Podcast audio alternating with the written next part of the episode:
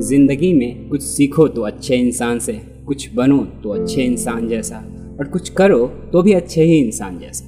मतलब कि हम अपनी ज़िंदगी में जितनी अच्छी चीज़ों से इंस्पिरेशन लेते हैं, उतनी गलत चीज़ों से नहीं, जो अच्छी बात है।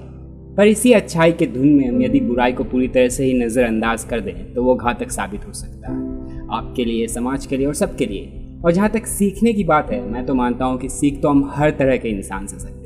चाहे वो चोर हो या पुलिस, चाहे विलन हो या हीरो। और कभी कभी तो गलत चीज़ें ही हमें सही सिखा जाती हैं। तो आज हम ऐसे शख्स की बात करने जा रहे हैं, जो है तो एक विलन और लकीली फिक्शनल विलन पर उसके बुराई के बावजूद भी हम उससे बहुत कुछ सीख सकते हैं और अपनी ज़िंदगी को बेहतर बना सकते हैं। और वो विलन है, जोकर।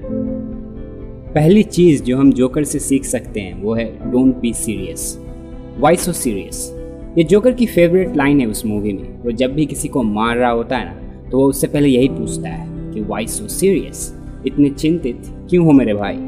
और कहीं ना कहीं ये क्वेश्चन वैलिड है। आखिर इतना सीरियस होना ही क्यों है? लाइफ सिंसियरली जी जाती है, ना कि सीरियसली आप शांत दिमाग से सही डिसीजंस लाइफ में ले सकते हो। और जोकर इस चीज़ को अच्छे से समझता है कि किसी भी सिचुएशन को जीतने के लिए उस सिचुएशन को समझना बहुत ज़रूरी है।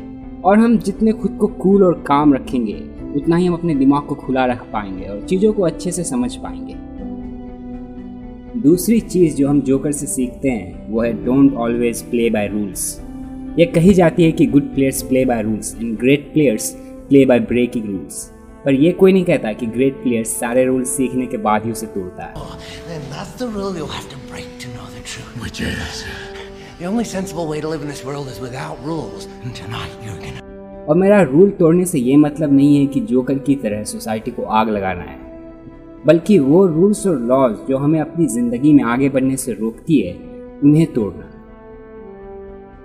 तीसरी चीज़ जो हम जोकर से सीखते हैं, वो है let your enemies be closer Awarapan movie में एक डायलॉग है कि किसी भी इंसान का कद जानना हो तो पता करो उसके दुश्मन कौन है। जितना बड़ा दुश्मन, उतना बड़ा वो। जो हमारी परसेप्शन रहती है हमारे हेटर्स को लेकर वो बहुत ही नैरो सेल्फ इंटाइटल्ड परस्पेक्टिव रहती है कि जो हमारा बुरा चाहे उसके साथ भी बुरा ही हो पर अगर हम यहाँ जोकर पे ध्यान दें तो पता चलेगा कि वो अपने दुश्मन को कुछ अलग ही नज़रिए से देखता है?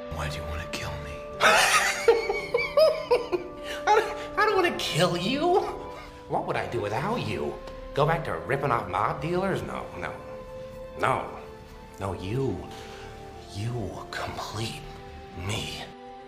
Joker Batman को मारना नहीं चाहता है। बैटमैन ही तो है उसे जो चैलेंज करता है, एक सही कंपटीशन देता है।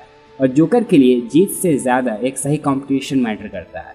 Enemies make you get out of your comfort zone they push you forward इसीलिए जो तुम्हें क्रिटिसाइज करते हैं टीज करते हैं, उन लोगों को पास रखो। Because with everything they also help you improve चौथी चीज़ है don't plan much just do it Bruce Lee की एक कोट है कि if you spend too much time thinking about a thing you will never get it done और planning भी कुछ इसी तरह है अगर सिर्फ़ आप बैठ के प्लानिंग ही करोगे तो वो काम आप कभी नहीं करोगे Do I really look like a guy with a plan?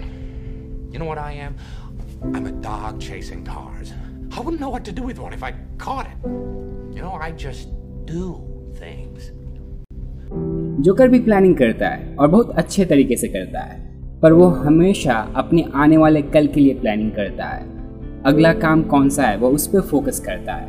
आज से पाँच साल बाद क्या होगा, यदि आप उसके बारे में एंशियस होते हो वरीड होते हो और उसके कारण अपना आज बर्बाद करते हो तो it's a bad deal future की प्लानिंग करनी अच्छी बात है but not at the cost of your present पांचवी चीज़, जो सबसे इंपॉर्टेंट चीज़ है, जो हम जूपर से सीख सकते हैं, वो है वैल्यू द मैसेज ये चीज़ अपने देश के लिए बहुत ही रेलिवेंट है।